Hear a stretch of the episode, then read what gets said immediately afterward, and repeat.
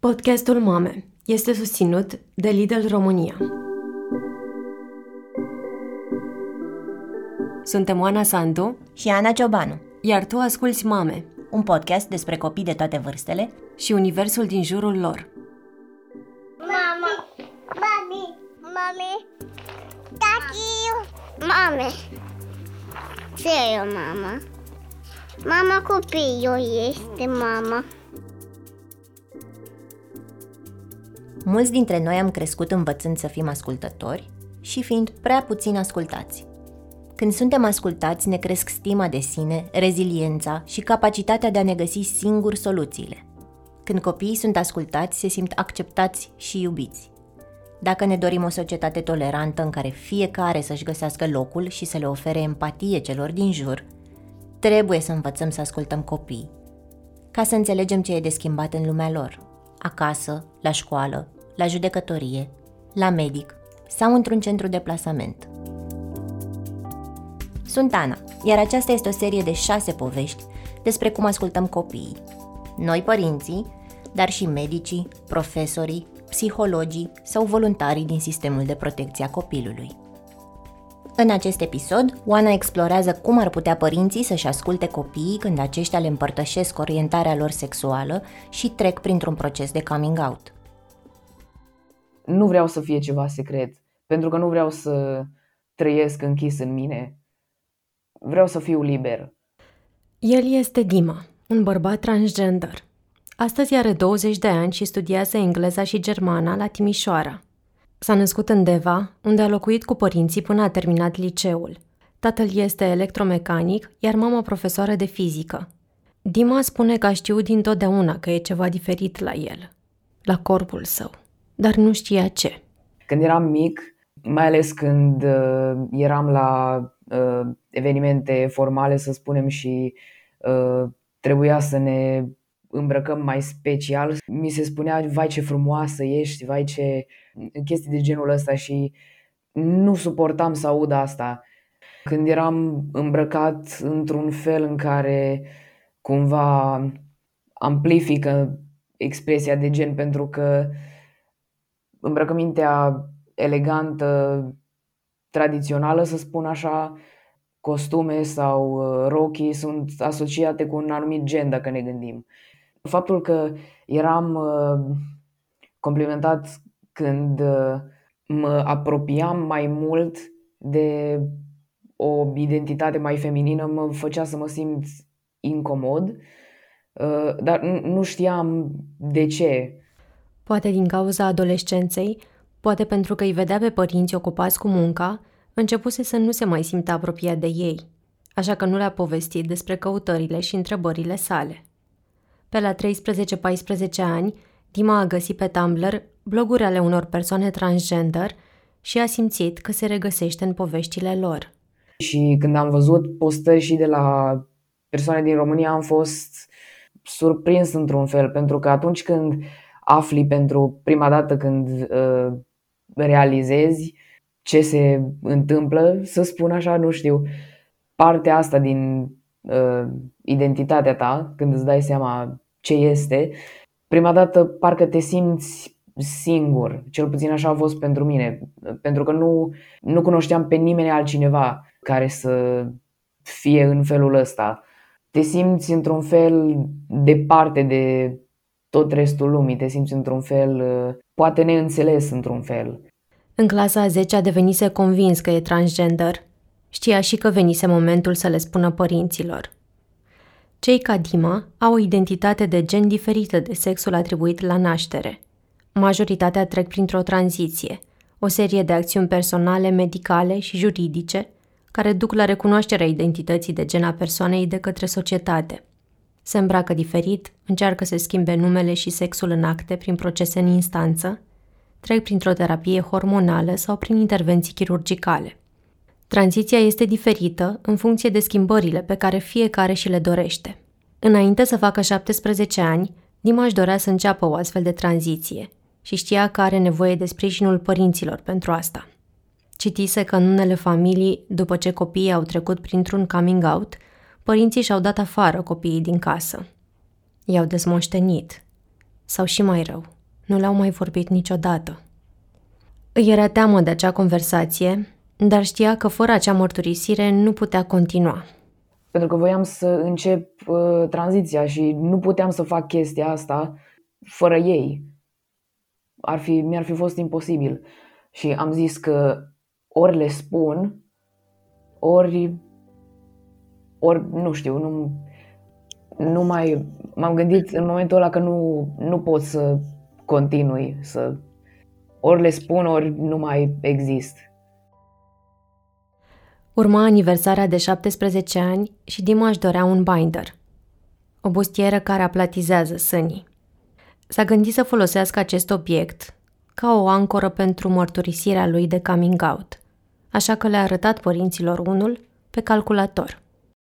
I-am chemat în cameră și le-am arătat, erau așezați pe uh, marginea patului în camera mea, stăteam uh, pe jumătate întors spre calculator, pe jumătate întors spre ei, cumva să pot să le arăt monitorul, să le explic. Nu știam cum să le explic cât mai bine uh, care e situația.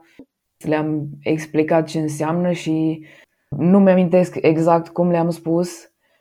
Uh, cel mai bine mi-amintesc expresiile lor faciale. Mi se părea, nu știu, s-a pus, s-a pus așa o, o liniște absolută pe ei Uh, nu-mi dădeam seama ce Doamne gândesc. Uh, m-am arătat de parcă urma să mai avea o milisecundă și începea să plângă. Uh, tata se uita, ochii lui parcă priveau peste 10 continente. Aveau expresiile astea cumva imposibil de citit și în același timp știam că i-am pus pe gânduri și nu știu nici ei ce să creadă. Nimeni nu spunea nimic. Apoi a venit replica tatălui.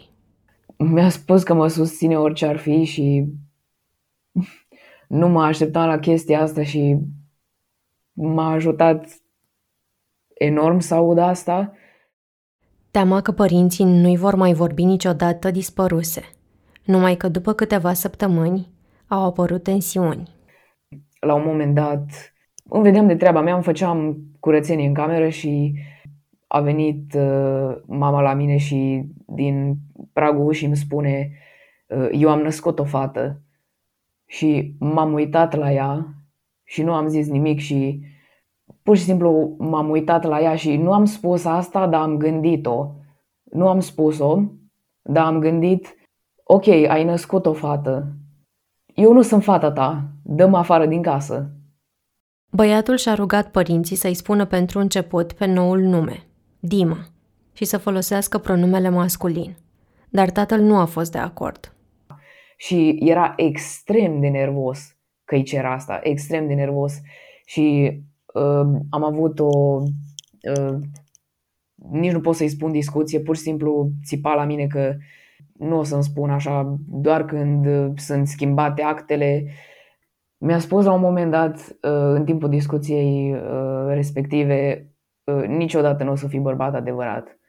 Și eu, în mod, în mod logic, cel puțin logic pentru mine, probabil nu o să fie logic pentru toată lumea, dar pentru mine e logic că deja sunt bărbat. Dacă nu eram, nu exista situația asta. În momentul ăla, după ce auzisem că o să mă susțină orice ar fi și că Uh, mă iubește necondiționat, să-mi spună așa ceva, uh, e extrem de dureros. Poate sună puțin dramatic, dar e ca o trădare. Au mai fost astfel de momente, dar după fiecare, Dima găsea puterea să-și amintească că părinții i-au promis că îi vor fi alături. Asta îl făcea să creadă că ei nu sunt furioși din cauza lui, că tensiunea din familie apărea pentru că părinții îi voiau binele – Știa că de fapt lor le era teamă de ce urmează, de tranziția medicală cu injecții de testosteron sau de situații în care ar putea fi discriminat într-o societate deloc tolerantă cu persoanele transgender. Gândurile astea l-au ajutat să aibă răbdare în conversațiile cu ai lui. Nu cred nici pentru o secundă că a fost din uh, reavoință niciun incident, pentru că de multe ori din confuzie apar problemele de genul ăsta, din necunoaștere. Orice, orice întrebare, orice confuzie, tocmai pentru că e identitatea mea, eu sunt cel care trebuie să clarifice unele lucruri. Am știut că o să trebuiască să fiu foarte, foarte răbdător. M-am gândit oricât o să dureze, dacă ei vor să mă asculte și dacă vor să mă susțină, atunci eu sunt aici să vorbesc cu ei, să avem un dialog, pentru că la urma urmei asta înseamnă înțelegere, să ai un, să ai un dialog. După o scurtă pauză, află ce spune tatălui Dima despre cum a reușit să-și înțeleagă fiul. Publicitate. E chiar. Piom. În fiecare episod, experta în educație timpurie, Carmen Angelescu, de la centrul Step by Step, principalul promotor al educației timpurii de calitate în România, ne spune pe scurt de ce este important să ascultăm copiii. Carmen spune că atunci când copilul trece printr-un proces de coming out în familie, e un semnal clar că a primit de-a lungul timpului de la părinți ascultarea de care avea nevoie. Cei mai mulți nu vin să spună, fiindcă dintr-o dată intră într-o zonă inacceptată în familia mea, dramatică. Da? Gândiți-vă că generații întregi au considerat că este o boală, că era uh, chiar considerată uh, delicvență și infracțiune.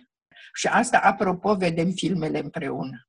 Sunt multe filme acum în care sunt cupluri homosexuale și chiar transgender sau pangender, că mai sunt și pangender.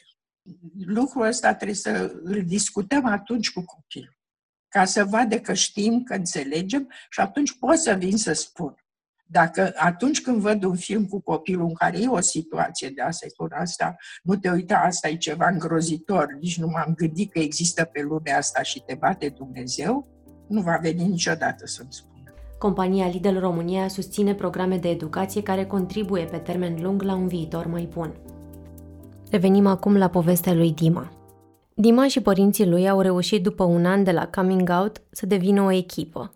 Tatăl spune că și-a sprijinit copilul fiindcă i-a fost teamă că dacă nu-l acceptă așa cum este, îl vor pierde.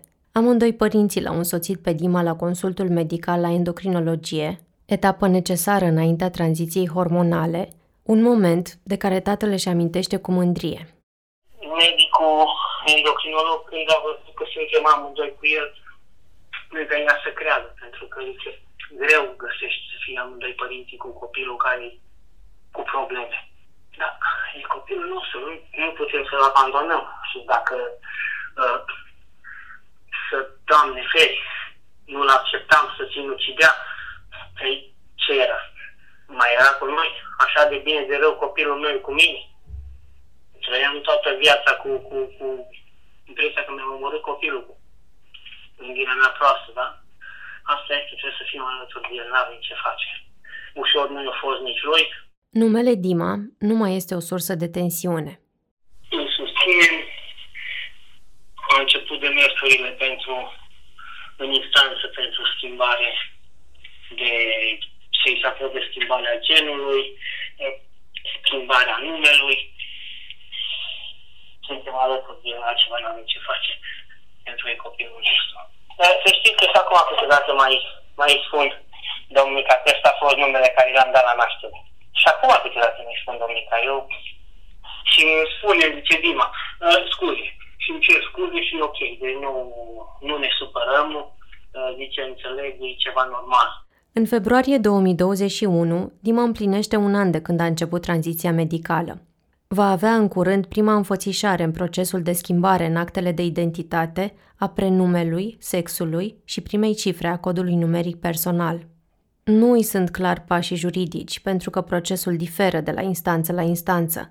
Unii judecători cer persoanelor transgender să dovedească că au realizat intervenții chirurgicale asupra organelor genitale ca să-și poată modifica actele de identitate. Recent, Curtea Europeană a Drepturilor Omului a sancționat România pentru că doi bărbați transgender au fost obligați de instanță să parcurgă aceste intervenții înainte de modificarea actelor de identitate, operații care nu se pot efectua în siguranță în țara noastră. Sunt multe situații neclare sau discriminatorii pe care Dima știe că le va avea de navigat, dar e bucuros că și are părinții aproape. nu cred că am avut niciodată o comunicare așa de bună cu uh, părinții mei și cu familia în general și uh, niciodată n-am fost uh, mai deschis decât uh, după ce am reușit să vorbesc despre asta. Pentru că până la urmă e bineînțeles că nu constituie întreaga mea identitate, dar e o parte importantă din cine sunt. Și mi se pare că toate certurile și toată tensiunea de la început, până la urmă, nu știu cum să spun. Uh, ideea e că uh, acum, suntem, acum suntem în regulă. Suntem foarte bine și mă bucură nespus chestia asta. Nici nu mă așteptam vreodată să am o relație așa de bună cu ei. Trăim într-o țară care abia acum 20 de ani a dezincriminat homosexualitatea. Și acum persoanele transgender trăiesc cel mai adesea cu teama de respingere socială și cu frica de ostilități și violență fizică sau verbală din partea altor persoane. Este concluzia unei cercetări de anul trecut a Asociației Accept, prima organizație neguvernamentală din România care apără și promovează drepturile LGBTQ. 53% dintre respondenți s-au gândit să se sinucidă, în timp ce 24% au și încercat acest lucru. Stigma în familia persoanelor transgender este o altă problemă. Aproape 40% dintre cei intervievați au spus că resimt în familia apropiată atitudini negative față de identitatea lor. Alexandra Groicin este psiholog, colaborează cu organizațiile neguvernamentale Accept și Identity Education, pentru care oferă ședințe de consiliere psihologică, terapie sau coaching. Coming out-ul în familie este un moment vulnerabil și pentru copii și pentru părinți, crede ea. E și un moment în care părinții ar trebui mai degrabă să asculte decât să pună întrebări. Cred că e foarte important să nu o facă despre ei, adică să nu se gândească și să sară să se critique pe ei înșiși, că oare cu ce am greșit sau hai să vedem cum trecem peste faza asta, să îl vindecăm pe acest copil care are idei progresiste, ci să asculte în continuare, să își pună întrebări, să meargă să se intereseze, să fie uh, autentic curioși și în același timp delicați cu întrebările pe care le pun avem în noi experiențe de genul acesta și putem să empatizăm și cu ceilalți și putem să înțelegem că um, un coming out de-al uh, nostru când le-am spus părinților că o să fim artiști, uh, s-ar putea să fie o pârghie prin care să putem să înțelegem cu cât mai greu de atâta este să îți spună copilul tău că știi, mama, eu nu sunt femeie. Sau uh, iată, aceasta este iubita mea, un coming out de succes, ca în familia lui Dima, nu este nicio regulă, nicio excepție în societatea românească, spune Dea Rădulescu, care a fondat organizația Identity Education din Timișoara, chiar alături de părinții ei, în 2018. Știu povești de persoane tinere cu părinți, cu prieteni, cu, alt, cu alte rude, care au povești similare de părinți și familie care le-au fost alături fie de la început pentru că aveau o anumită educație, fie că au stat de vorbă și au înțeles și la fel ca și părinții mei doresc să fie alături și pornesc acest drum împreună de conștientizare, de educație, de tranziție, de orice ar fi vorba. Știu și cazuri care, tineri care ne-au scris că trec prin momente foarte grele, mai ales acum cu pandemia când au trebuit să se mute acasă sau să revină acasă sau să locuiască din nou împreună cu, cu familia. Cazuri de tineri care au fost outed sau tineri care părinții au aflat, cazuri în care a existat violență, în care a existat abuz și vin către noi persoane care ne cer ajutorul și încercăm cu resursele pe care avem, cu informațiile pe care le avem, să venim cu răspunsuri și măcar să fim o, o, un grup, resursă cu care poate să vorbească, să se simtă bine în continuare. Dea își dorește ca în viitor să facă un ghid pentru părinți, care să-i ajute să-și asculte și înțeleagă mai bine copiii care trec printr-un proces de coming out. Asta ar reduce stigma în familie, dar și riscul de depresie și suicid. O altă soluție utilă pentru părinți, profesori sau oricine are copii prin preajmă și pe care Dea a testat-o, este ascultarea altor povești de coming out. Părinții mei au și participat la, mai, la evenimente Identity Education, printre care și un eveniment de storytelling. Și atunci mi-am dat seama că din poveștile ascultate acolo a fost mai ușor să integreze, pentru că erau povești reale, erau sentimente, erau lucruri foarte puternice spuse, era o poveste întreagă de prin ce trec persoanele și cred că asta i-a ajutat să, să, ascult, să audă mai bine, să asculte mai bine, să învețe ce înseamnă să asculți, pentru că educația se face colectiv, nu ține doar de familiile cu copii LGBTQ, ține de către oricine, către oricine care a avut acces la informații să meargă să vorbească mai departe. Și e important să avem discuțiile acestea, indiferent dacă cunoaștem o persoană din comunitatea LGBTQ sau nu.